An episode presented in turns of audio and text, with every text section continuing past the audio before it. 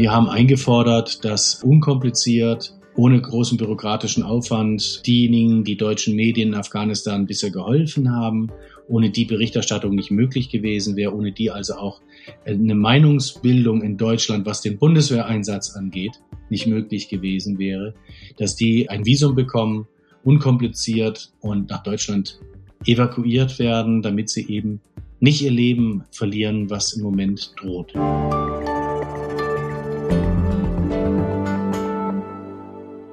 20 Jahre nach dem Einmarsch der NATO in Afghanistan haben die Taliban das Land wieder unter ihre Kontrolle gebracht.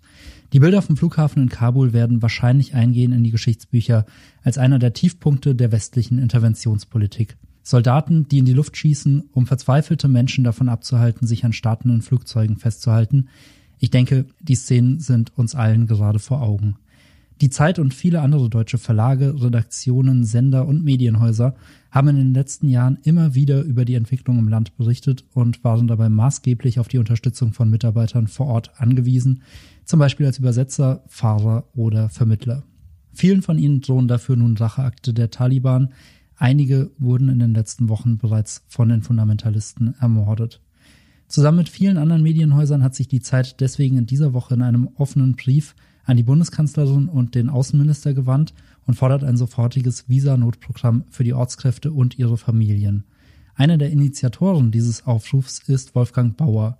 Er kennt Afghanistan sehr gut, war selbst schon häufig im Land und berichtet seit Jahrzehnten über Kriege und Konflikte, nicht nur im Nahen Osten. Mein Name ist Lennart Schneider aus dem Team der Freunde der Zeit und ich freue mich, dass Wolfgang heute bei uns im Podcast zu Gast ist, um uns über die aktuelle Lage in Kabul zu informieren und auch zu schildern, wie es seinen Kontakten vor Ort gerade geht. Ich muss vorweg sagen, dass wir das Gespräch mehrmals unterbrechen mussten, weil Wolfgang wichtige Anrufe bekommen hat. Ich hoffe, dass man es nicht zu sehr merkt und dass es nicht zu sehr stört. Außerdem haben wir das Gespräch am Donnerstag um 17 Uhr aufgenommen. Das vielleicht kurz als Hintergrund, weil sich die Lage ja so schnell ändert, damit Sie ein bisschen einschätzen können, in welcher Situation wir gesprochen haben. Hallo Wolfgang. Hi Lennart. Es wird gerade ja viel über ein Versagen der westlichen Politik gesprochen. Der Abzug der Truppen war, ich glaube, daran ist kein Zweifel mehr, überhastet. Die Ausweise von Helfern wurde viel zu spät, viel zu unentschlossen in die Wege geleitet. Angela Merkel und Heiko Maas haben bereits eingeräumt, dass sie die Lage vor Ort falsch eingeschätzt haben. Du selbst hast schon im letzten November im Zeitmagazin geschrieben, dass die Taliban kurz davor stehen, die Macht in Afghanistan wieder zu übernehmen. Wann wurde dir persönlich bewusst, auf was für eine Katastrophe man da gerade hinsteuert? Äh, dass das Ganze auf eine Katastrophe zusteuert, das ist eigentlich schon seit seit mehreren Jahren klar geworden. Seit mehreren Jahren haben die USA und Europa angekündigt, ihre Truppen abzuziehen. Und seit mehreren Jahren ist das von der Regierung kontrollierte Territorium geschrumpft und äh, ist auch die Regierung äh, radikaler geworden, was Meinungsfreiheit und Unterdrückung anderer anderer Meinungen angeht. Also es war klar, dass das eine Spirale eher nach unten ist. Was nicht klar war natürlich, in welcher drastischen Geschwindigkeit sich das letztlich alles entwickelt hat. Also dass Kabul, das einst von mehreren Zehntausend, wenn nicht hunderttausend bewaffneten Soldaten, Polizisten, Geheimdienstmitarbeitern, Sicherheitsfirmen, Miliz der Regierung verbündeten Milizionären beschützt gewesen ist, dass dieses Kabul dann innerhalb von Stunden von nur mehreren tausend Taliban eingenommen werden kann. Das hattest du auch nicht erwartet? Nee, ich hatte gedacht, ich hatte ja in einem meiner letzten Kommentare geschrieben, dass es jetzt um Kabul geht. Also so nach dem Motto rettet Kabul. Es geht jetzt nicht mehr um Afghanistan, jetzt geht es um Kabul und man muss die internationale Gemeinschaft um jeden Preis verhindern, dass es zu einem Straßenkampf in Kabul kommt. Die Bilder der 90er Jahre beschwörend. Ich hatte angenommen, dass quasi der, dass das Kabul für ein bis zwei Jahre sich gegen die Taliban noch halten kann, weil es immer noch genügend Unterstützer international gibt wie national, was offenbar ein Irrtum war. Warum ging es dann am Ende so schnell? Das wissen wir alle noch nicht. Der Präsident ist wohl so schnell geflohen, hat er gestern gesagt, weil er bedroht wurde, weil er sonst umgebracht worden wäre. Das glaube ich auch. Ich, ich glaube, da haben sich dramatische Szenen im Palast ereignet. Ich glaube, von jetzt sollen die Hörer und Hörerinnen mich nicht festlegen, aber von allen Staatsoberhäuptern Afghanistans im 20. Jahrhundert sind nur zwei eines natürlichen Todes gestorben. Alle anderen wurden erstickt, unterm Kissen, aufgehängt, vergiftet, erschossen. Und seit langer Zeit war die Befürchtung da gewesen, dass ähm, Ashad Ranis Schicksal genau das gleiche äh, zu werden droht. Er hatte gesagt, dass die Verschwörung auch aus dem Kreis seiner Bodyguards, wenn ich das richtig verstanden habe, kommen würde. Ja, und der ist dann gegangen, aber warum dann hinter ihm trotzdem alles zusammengebrochen ist so schnell, das erklärt sein plötzlicher Weggang dann immer noch nicht. Über die generelle Lage in Kabul in Afghanistan würde ich gerne später noch mal ein bisschen sprechen. Was jetzt in der letzten Woche eine Besonderheit war, ich glaube, zum ersten Mal hat sich die Zeit zusammen mit vielen anderen Medien an die Politik gewandt mit einem Hilferuf, mit einer Forderung nach einem sofortigen Visa-Asylprogramm für die Helferinnen und Helfer vor Ort. In den letzten 20 Jahren hast ja unter anderem du, aber auch viele Kollegen viel aus dem Land berichtet und ihr wart immer sehr stark auch auf die Hilfe von äh, Personen vor Ort angewiesen. Was genau habt ihr da von der Politik gefordert? Wir haben etwas eingefordert, was im Prinzip die Politik schon hätte proaktiv machen sollen.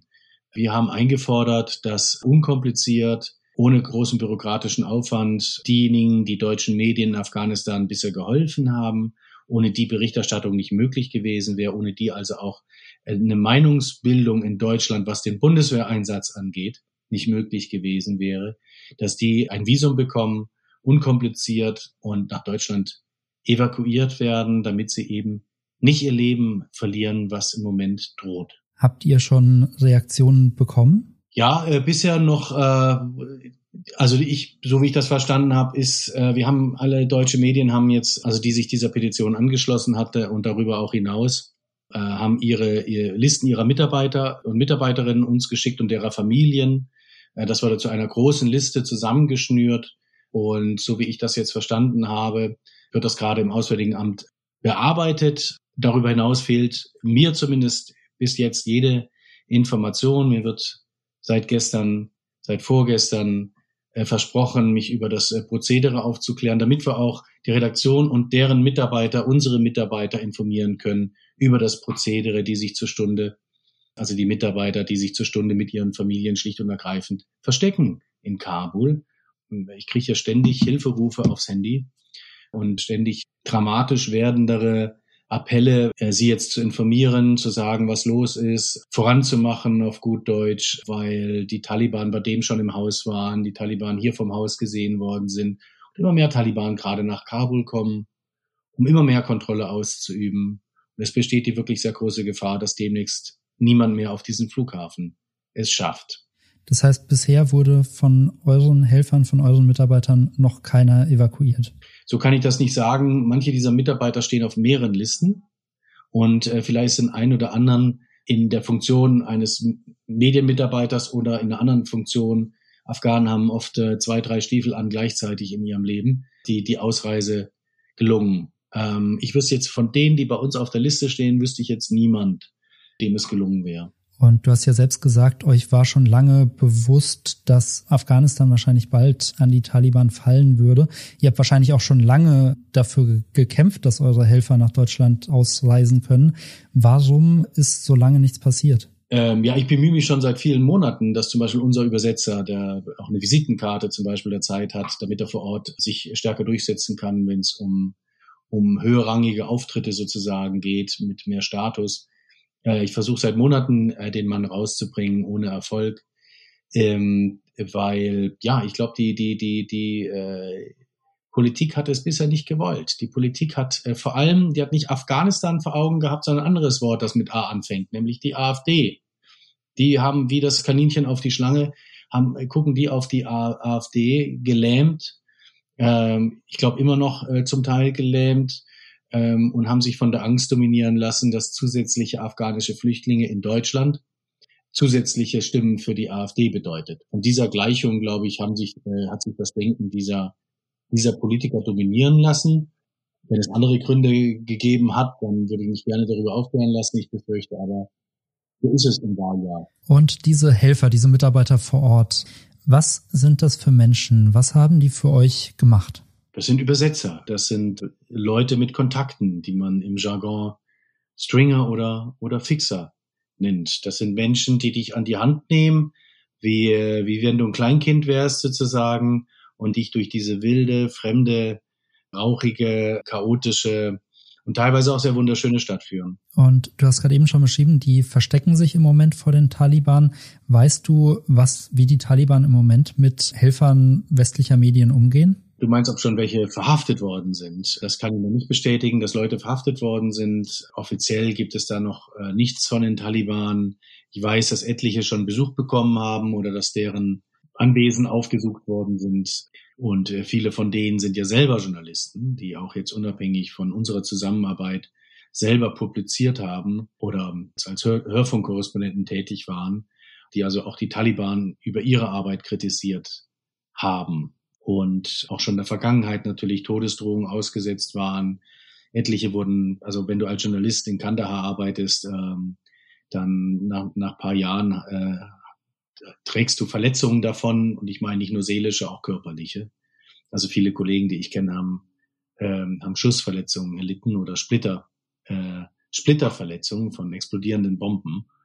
Ähm, das gehörte bisher zum Alltag eines afghanischen Journalisten dazu. Also diese Leute sind extrem äh, in Panik, extrem ähm, äh, sind extrem Gefahren jetzt ausgesetzt und ähm, äh, steht zu befürchten, dass äh, viele von denen dann im Gefängnis landen beziehungsweise äh, dann der Taliban-Gerichtsbarkeit dann ausgeliefert sein werden. Du hast äh, vor einigen Wochen auch einen ganz berührenden Text geschrieben über einen Helfer vor Ort namens Amdadullah Hamdad. Ähm, er wurde von den Taliban erschossen am 2. August. Wofür stand er auf der Todesliste der Taliban? Das kann ich dir so eindeutig nicht, nicht beantworten. Da gab es wahrscheinlich viele Gründe. Der, der, der, der wichtigste Grund vermutlich war, dass er ein einfaches Ziel gewesen ist. Er war zwar, also er hat für die Zeit äh, viel, viel gearbeitet, ähm, zwei, dreimal im Jahr, wenn ich äh, vor Ort gewesen bin, dann auch oft über mehrere Wochen hinweg. Aber sein eigentlicher Beruf äh, war gewesen, ähm, Chefberater des Landtages zu sein, des Provincial Councils äh, in Nangarhar. Nangarhar ist eine ganz wichtige Provinz äh, an der Grenze zu Pakistan, strategisch sehr wichtig.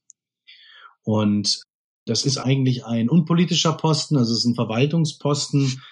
Und Ahmedullah hat auch, äh, so wie ich das mitbekommen habe, äh, ähm, in dieser Funktion versucht zu vermitteln und auszugleichen.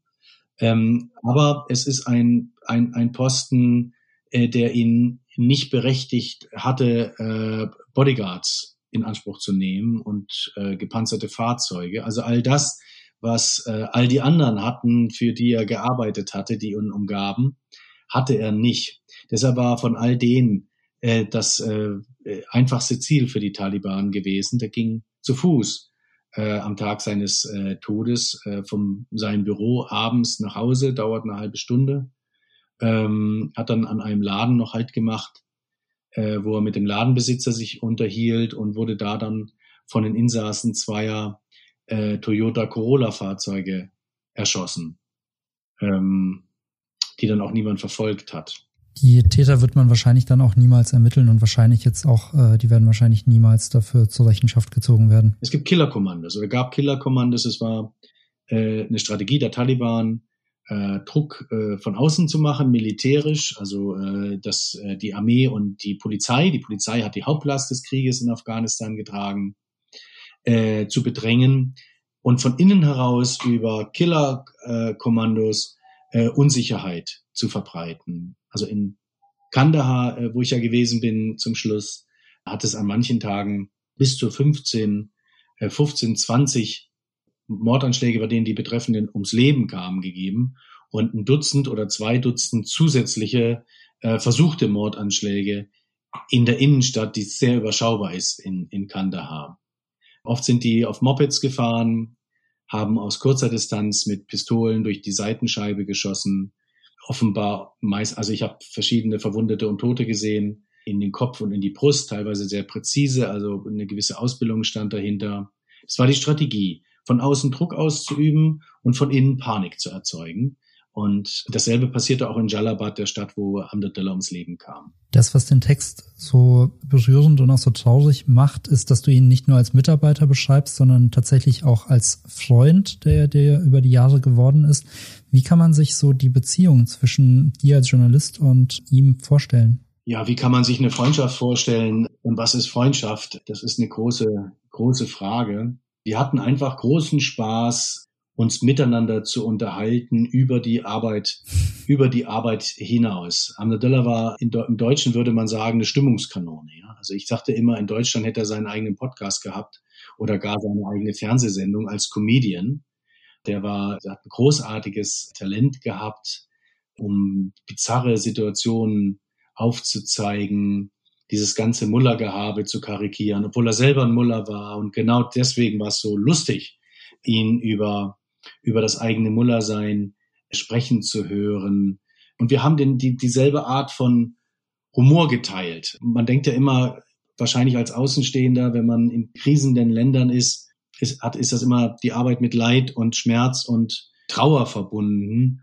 Das war es aber nicht in der Zusammenarbeit mit Amdadullah. Wir haben wirklich viel herzlich gelacht über die albernsten und unmöglichsten Dinge, die ich hier auch ganz unmöglich wiederholen kann.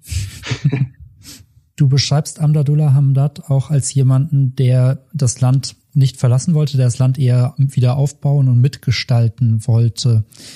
Würdest du sagen, er hat vielleicht zu lange an dieses Land geglaubt und zu spät die Flucht ergriffen? Äh, zu lange für was? Also der hat schon seit Jahren in, äh, ich meine, in Todesgefahr geschwebt. Der hatte schon, in, der war schon in Todesgefahr, als er früher für die Übersetzer als Übersetzer für die Amerikaner gearbeitet hat. Als ich ihn kennengelernt hatte, kurz danach, war knapp mit dem Leben davongekommen, als ich auf einer Demonstration, wo er teilnahm, wo er auch ein bisschen mitorganisiert hatte, sich ein junger Mann in die Luft gesprengt hatte. Also wenn du Teil der Mittelklasse bist Afghanistans, wenn du politisch ein bisschen aktiv bist, wenn du mit Ausländern Kontakt hast in Afghanistan, Geld hast etwas in Afghanistan, bist du automatisch tagtäglich vielen Risiken ausgesetzt ähm, gewesen. Ich spreche jetzt in der Vergangenheit. Wir hoffen, dass in der Zukunft nicht so sein wird. Im Moment sitzt du ja in Deutschland, in Reutlingen und versuchst von hier aus viel zu organisieren. Wie kann man sich deine Arbeit im Moment vorstellen? Ja, ich, ich versuche eben einerseits den Kontakt zu den zu unseren Mitarbeitern zu halten, dann wenden sich Redaktionen an mich. Äh, gleichzeitig versuche ich mit Hilfe von vielen unterschiedlichen Leuten Wege zu finden, wie diese Leute herausbringen. Das beschäftigt mich jetzt gerade ganz gut. Das heißt, wenn ich das richtig verstehe, recherchierst und schreibst du im Moment jetzt nicht aktiv, aber wie bekommst du das von Kollegen mit? Also bekommt man gute gesicherte Informationen im Moment, jetzt wo auch die meisten westlichen Journalisten das Land ja schon verlassen haben? Naja, wenn äh, äh, wenn dir äh, äh, Bekannte von dir sagen, dass sie verzweifelt versucht haben, zum Flughafen zu kommen und dann von Taliban wegge äh, weggeschlagen worden waren. Also im Moment ich recherchiere jetzt ja nicht generell, was die Zustände im Land angeht. Die Zeit habe ich gerade nicht, das kommt dann wieder später, sondern fast alles, was ich mache, bezieht sich auf die Logistik, betrifft Informationen, ja, die helfen, um eben die Teams herauszubekommen. Kapazitäten darüber hinaus habe ich keine. Aber deine Frage generell an, äh, ansprechend, das Licht geht jetzt aus in Afghanistan. Also Stadt für Stadt ist das Licht ausgegangen. Und weil die Leute, die bisher aus Masai Sharif, aus Herat, aus Kandahar berichtet haben, ähm, entweder ihre Jobs verlassen haben oder in Kabul sitzen mit der Hoffnung, auf, auf den Flieger zu kommen. Also allein in Kandahar gab es einen Presseclub aus 400 Leuten, glaube ich, wenn ich jetzt nicht lüge. Den eigenen Presseclub. Auch Herat hat einen eigenen Presseclub gehabt. Also die Medienlandschaft war unglaublich vielfältig, nicht immer von der höchsten Qualität zugegeben, aber unglaublich vielfältig. Und auch darüber hinaus sind natürlich viele Informationen zur Welt hingeflossen, weil NGOs aktiv waren, weil relativ viele Ausländer noch unterwegs waren, weil sehr viele Leute Englisch sprachen. Und all die, die jetzt Nähe zum Westen hatten, also viele, die auch ähm, natürlich über die Kommunikationsmöglichkeit Englisch verfügten, sind jetzt dabei, das Land zu verlassen. Und das meine ich damit, dass das Licht ausgeht für die Weltöffentlichkeit in Afghanistan, wie schon mal, wie, wie es schon mal viele Jahrzehnte lang der Fall war äh, davor. Wir kriegen gerade nicht mehr so richtig mit, was in Herat passiert. Wir sind auf wildeste Gerüchte angewiesen, was in Kandahar passiert. Davor waren wir ganz gut im Bilde, was in Kandahar passiert. Also da geht sozusagen den Journalisten, damit auch der Weltöffentlichkeit ähnlich wie den viel zitierten Nachrichtendiensten. Es wird dunkel äh, und bald droht es auch in Kabul dunkel zu werden für uns. Und äh, wenn man künftig dort arbeitet, wird das so sein, so stelle ich mir das bislang vor. Vielleicht sind die Taliban ja auch viel toleranter, moderator und verstehender, als ich im Moment annehme. Aber das stelle ich mir so vor, wie in vielen, äh, vielen Diktaturen, in denen ich gezwungen bin zu arbeiten, dass man halt engmaschig kontrolliert wird, dass man seine Begleiter, die übersetzen, selbst wenn sie kritisch gegenüber dem Regime aufgestellt sind, nicht in, in prekäre Situationen bringen sollte. Ich bin öfters in Nordkorea, wie du vielleicht weißt, und seit vielen Jahren, seit 2004, habe da gute Kontakte. Ähm, aber dort muss ich ganz anders arbeiten wie sonst, weil ähm, äh, da macht es überhaupt gar keinen Sinn, deinen Interviewpartner kritische Fragen zu stellen. Ich spreche kein Koreanisch. Ich bin ständig begleitet von einem äh, Abgesandten der Regierung, äh, den ich auch mag, der das auch so gemacht hat, dass ich ihn mag. Ist auch ein sympathischer Kerl. Und ich, ich weiß ganz genau, wenn ich jetzt dem mein Interviewpartner eine kritische Frage stelle, regimemäßig, politikmäßig, ist das eigentlich eine Unverschämtheit von mir, weil wenn er auch nur annähernd auf diese Frage kritisch eingehen würde, würde das ihn und seine gesamte Familie gefährden, würde das äh, äh, äh, ähm, meinen Übersetzer gefährden, der an meiner Seite steht. Du hast gerade gesagt, dass du nicht unbedingt davon ausgehst, dass die Taliban jetzt unbedingt gemäßigter werden oder ein äh, besonders offenes Presseverständnis entwickeln werden. Gestern Abend auf einer Pressekonferenz haben sie überraschend versöhnliche Töne angeschlagen. Wie würdest du das einschätzen? Das nichts, nichts anderes hätte ich, äh, hätte ich erwartet. Äh, die, die Taliban sind ja selber, nehme ich an, völlig überrascht, dass ihnen Kabul so schnell in die Hände gefallen ist. Und sie wissen, dass Kabul voll ist von Menschen, die ihre Werte ablehnen, die, die ganz andere Werte leben wollen als die der Taliban. Und es kam ja heute auch schon und gestern zu einzelnen Demonstrationen, äh, bei denen junge Leute die afghanische Flagge hochgezogen haben und die Taliban-Flagge, die weiße Flagge, abgezogen hat. Gestern wurde ein junger Mann in Assadabad deswegen äh, erschossen.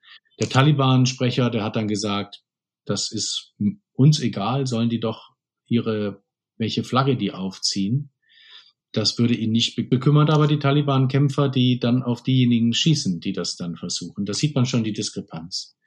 Also es ist ganz vernünftig, dass die Taliban jetzt in den ersten Wochen mit Samthandschuhen vorgehen, schauen, ob die Bevölkerung mit ihnen kooperiert, wie viel Druck sie ausüben können, bis die Bevölkerung rebelliert. Das sind Instrumentarien, Strategien der Macht, die wir da gerade sehen. Wir sehen aber noch, noch äh, mitnichten das tatsächliche Gesicht dieser, dieser Bewegung, so wie sie sich jetzt darstellt, so wie sie mit, mit den Zielen, die sie gerade verfolgen. Ja, wir müssen abwarten. Es ist eine andere Bewegung, eine andere Situation, aber es erinnert mich an, an den Fall von Mosul im Irak, wo ja auch der Daesh, der islamische Staat, noch viel radikaler angeblich als die Taliban, in den ersten Wochen sehr moderat vorgegangen ist auch eine große Stadt, die denen zu ihrer größten Überraschung in Schoß gefallen ist, weil das Militär sich zurückgezogen hatte und geflohen ist. Ähm, und die ersten zwei, drei Wochen haben die Menschen keine größeren Einschränkungen ihrer Freiheit erfahren. Aber dann. Du selbst hast die Taliban ja auch schon kennengelernt. Du warst letztes Jahr in dem von ihnen bereits besetzten Gebiet unterwegs warst sozusagen auf deren Schutz angewiesen. Wie hast du sie damals erlebt? Ähm, als ähm, unerf also unerfahren im Kontakt mit Westlern, unerfahren im Kontakt mit mir als Journalist.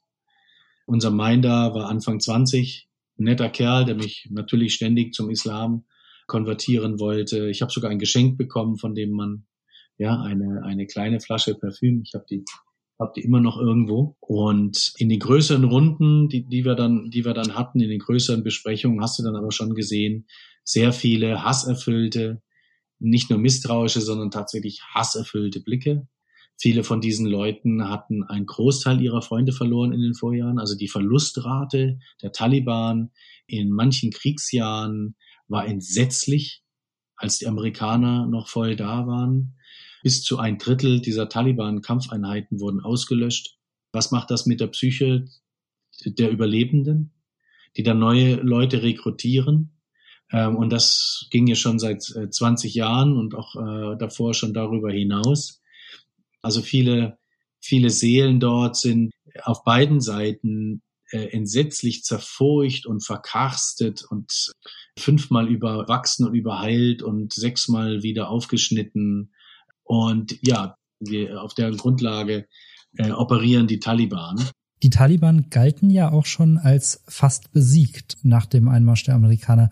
Wie kam es, dass sie in den letzten Jahren wieder so stark geworden sind?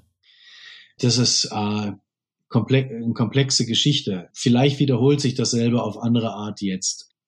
Die Taliban haben ja als quasi als religiöse Erweckungsbewegung angefangen, sind, sind entstanden äh, aus dem völligen Chaos und dem Grauen des Bürgerkrieges äh, Anfang der 90er, bei denen sich die Mujahedin gegenseitig bekriegt haben.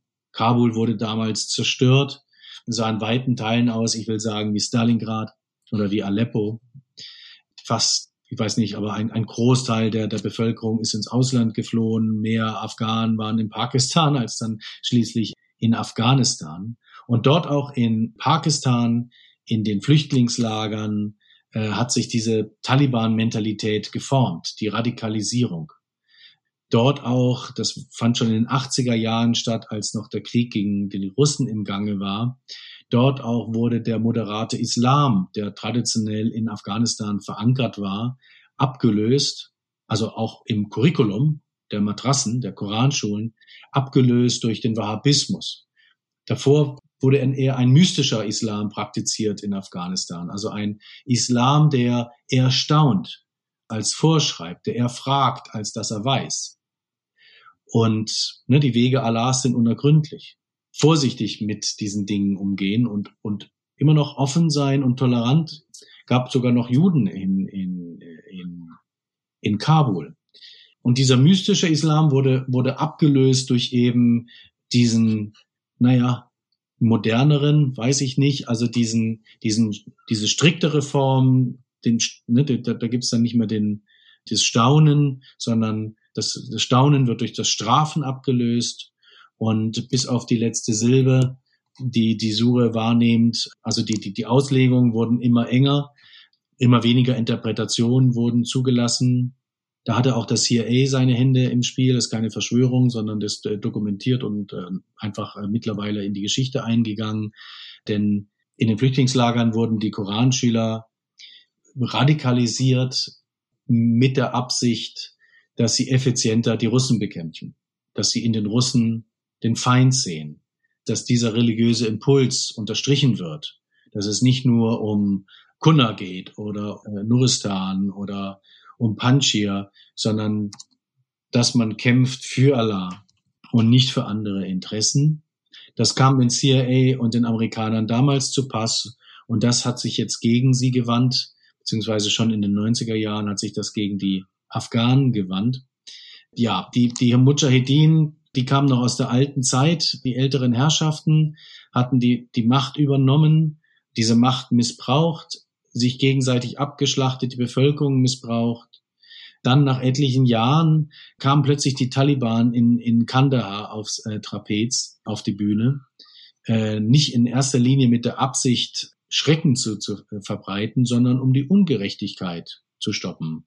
Also eines der ersten Dinge, die der Gründer der, der Taliban äh, getan hatte, das sozusagen der Schöpfungsmythos der Taliban war die Befreiung von zwei, drei jungen Frauen, die ein Warlord in der Nähe von Kandahar entführt hatte, festhielt und von seinen Leuten vergewaltigen ließ. Ja, sol solche Zustände haben am Anfang die Taliban auf den Plan gerufen äh, und sehr bald wurden sie dann von Pakistan unterstützt. In den 90er Jahren haben die Taliban, wie eigentlich auch jetzt schon fast in den letzten Tagen, kampflos Afghanistan eingenommen. In Kandahar fanden keine Kämpfe statt damals.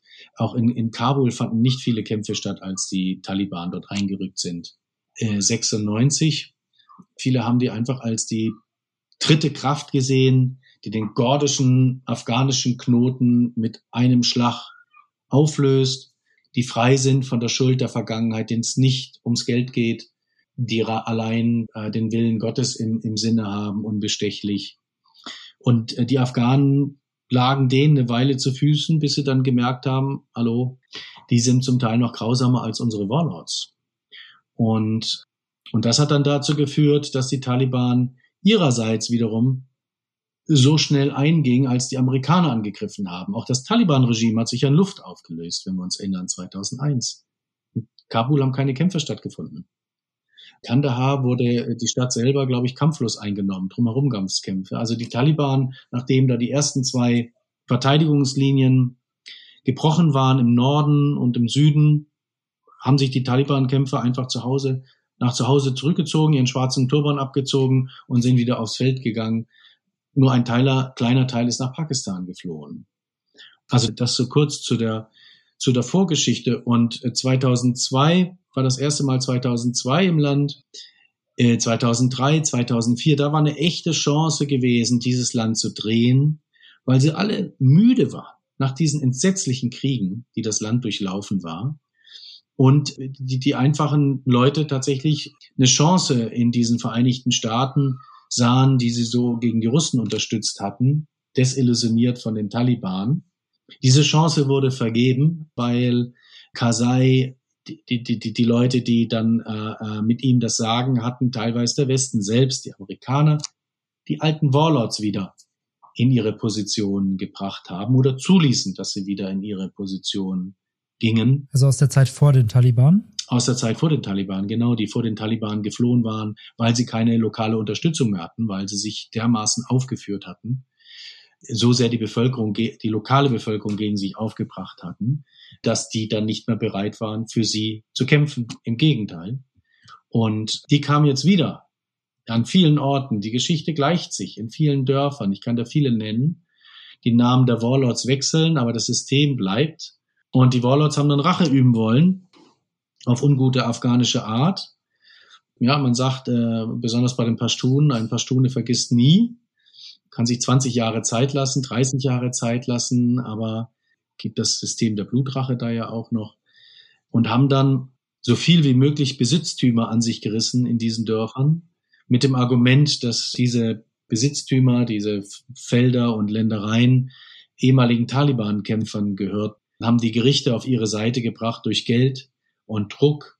Und die, die Gerichte haben dann die Ländereien diesen Warlords zugesprochen. Das hat dann die Dorfbevölkerung aufgebracht, die gesagt hat, okay, der Ali, der war bei den Taliban, aber die acht anderen Brüder waren nicht bei den Taliban und wir alle müssen von diesen Feldern leben. Und haben halt ihre Lebensgrundlage entzogen gesehen äh, durch dieses Vorgehen. Also die Warlords haben viele, viele Ländereien in vielen Regionen geklaut. Und wenn die Dorfbewohner dann gegen den vorgegangen sind, teilweise mit Waffen, hieß es Taliban. Und der Warlord hat die nach oben durchgemeldet bis zu den Amerikanern. Was haben die Amerikaner oft gemacht? Die bombardiert. Naja, und dann waren sie Taliban. Also ist es jetzt sehr vereinfacht, natürlich. Aber diese Regierungsrepräsentanten in den Provinzen, die nicht für ihr Land gearbeitet haben, nicht für eine Regierung gearbeitet haben, sondern für eigene Interessen, für eigenes Geld, haben letztlich dieses Regime zum Fall, Fall gebracht, ein weiteres Mal. Und wie stark sind diese Taliban? Haben die einen starken Rückhalt in der Bevölkerung? Weiß man, wie viele das sind? Zahlen sind in Afghanistan immer Schall und Rauch. Also trau keiner Statistik, die aus Afghanistan kommt. Deshalb möchte ich da, eh, da jetzt auch nichts zitieren. Die Taliban sind eine hybride Armee. Also das sind junge Dorfbewohner, die sich außerhalb der Erntezeit den Taliban anschließen, um etwas Geld zu verdienen und um sich auch das Privileg zu verdienen, ihre Kinder auf eine, auf eine bessere Schule zu schicken. Das ist die Madrassa, besser ausgestattet, die Lehrer sind besser, die lernen dort besser lesen und schreiben als auf der staatlichen Schule. Wenn du gut tust mit den Taliban, jetzt auch schon in den letzten Monaten und Jahren, hat deine Familie einfach auch finanziell aus unterschiedlichen Gründen profitiert. das sind sehr viele der Fußsoldaten der Taliban, ob, also einfach Mitläufer würden wir sagen, die sich auch anderen Bewegungen angeschlossen hätten. Ich glaube, die wenigsten kämpfen für die Taliban tatsächlich für diese restriktiven Werte, vor denen wir Angst haben im Westen, die durch die Medien gehen. Das sind in erster Linie die intellektuellen Häupter der Taliban und die, die Führungs, die mittlere Führungsebene, die meistens groß geworden ist äh, in den Koranschulen in Pakistan. Also die sind wie, wie äh, Boarding Schools, wie, wie, wie Internate. Da werden die Jungs schon mit acht Jahren abgegeben und sehen ihre Eltern nur sehr selten, werden dort großgezogen im Sinne eben dieses radikalen Islam, den ich vorhin habe versucht zu beschreiben. Und innerhalb der Taliban gibt es regelrechte Seilschaften. Also wie wenn du in Cambridge studiert hast, das und das College, der Jahrgang, der hält zusammen, Seilschaft, man empfiehlt sich auf gewisse Positionen und so. Und dasselbe gibt es bei den Taliban entlang der Matrassen. Und diese Leute, das ist, das ist Hardcore. Also, äh, weil die eben von Kindesbeinen an jeden Tag mit dieser Ideologie aufgefüttert wurden. Dann sind aber auch die Taliban einfach wie auch die Regierungstruppen zum Teil gemeine Verbrecher. Ich kenne etliche Verbrecher, die, die als Mafiagruppen in den Bergen Leute entführt haben, Deals mal mit der Regierung und dann mit der Taliban gemacht haben. Nicht mit dem IS, das ist was anderes, die, die dann sich irgendwann wieder den Taliban angeschlossen haben. Die haben dann zusammengesessen, haben viel, viel Tee getrunken, ihre Probleme diskutiert und ja, pragmatisch dann äh, beschlossen, dass man doch jetzt gemeinsam nicht mehr in die Vergangenheit, doch in die Zukunft guckt und Kräfte gebündelt. Du beschreibst ja jetzt ja ganz unterschiedlich geprägte Menschen. Also einerseits die radikal-islamischen Taliban, dann viele Mitläufer. Aber es gibt ja auch, wie du auch gesagt hast, in den Städten viele Menschen, die jetzt mit westlichen Werten geprägt wurden. Die Bevölkerung ähm, Afghanistans ist ja auch relativ jung. Das heißt, viele Menschen kennen eigentlich auch nur die letzten 20 Jahre unter der Besatzung. Glaubst du, dass jetzt diese 20 Jahre komplett weggewischt werden oder glaubst du, da wird etwas übrig bleiben von diesem, von diesem Geist, auch von dieser Demokratie, die ja viele Menschen jetzt erlebt haben? Ja, so eine richtige Demokratie haben die Leute nicht erlebt. Das äh, war Wahlstimmen wurden gekauft, Posten wurden verhökert. Aber was es gab, das war bis zu gewissen Grenzen eine freie Meinungsäußerung. Journalisten durften Politiker kritisieren und haben das auch reichlich getan ich glaube, äh, die, diese Leute, ähm, äh, die, die, also zu denen ja auch viele meiner Bekannten gehören, sofern sie nicht das Land verlassen wollen, werden versuchen, sich mit den Taliban zu arrangieren, werden erstmal abwarten, wie wir alle, und schauen, welche Antwort es auf deine Frage von eben gibt, in welche Richtung sich die Taliban entwickeln, wie moderat sie tatsächlich sind oder wie radikal. Und wenn klar wird, dass sie doch radikaler sind als ohnehin angenommen, glaube ich, könnte es nochmal zu einer weiteren Flüchtlingsbewegung führen. Dann in die Nachbarstaaten, wo ja ohnehin schon sehr viele äh, fliehen. Also es gibt jetzt die, die besonders bedroht sind, die, die sich auf den Weg machen, die ihre, ihre Babys, habe ich vorhin gesehen oder gehört, gehört, äh, hat ein amerikanischer Soldat fassungslos erzählt, uns werden Babys in die Arme geworfen. Ja, über die Mauer hinweg von verzweifelten afghanischen Familien. Also diese, diese ganz, ganz besonders gefährdet sind, die es jetzt versuchen und die glauben, dass sie sich arrangieren können, die bleiben, werden aber sicherlich diese Entscheidung dann auch nochmal überdenken, wenn sie wirklich sehen, dass die Taliban äh, sie tatsächlich zurück in die Steinzeit äh, katapultieren mit ihren Beschlüssen. Ich glaube, es gäbe noch Bedarf Stunden weiter zu sprechen, aber ich weiß ja auch, dass du noch viel zu organisieren hast. Wir mussten das Gespräch ja auch zwischendurch immer mal wieder unterbrechen, weil du Anrufe bekommen hast. Deswegen will ich jetzt deine Zeit nicht weiter beanspruchen. Vielen Dank, Wolfgang, für das Gespräch und für den Einblick. Vielen Dank für deine Geduld. Wenn Sie noch mehr über die aktuellen Entwicklungen lesen wollen, dann finden Sie natürlich auf Zeit Online und in der aktuellen Zeit ganz viele Berichte, Live-Ticker, Analysen. Wir verabschieden uns für heute beim Podcast Hinter der Geschichte und freuen uns, wenn Sie auch nächste Woche wieder reinhören.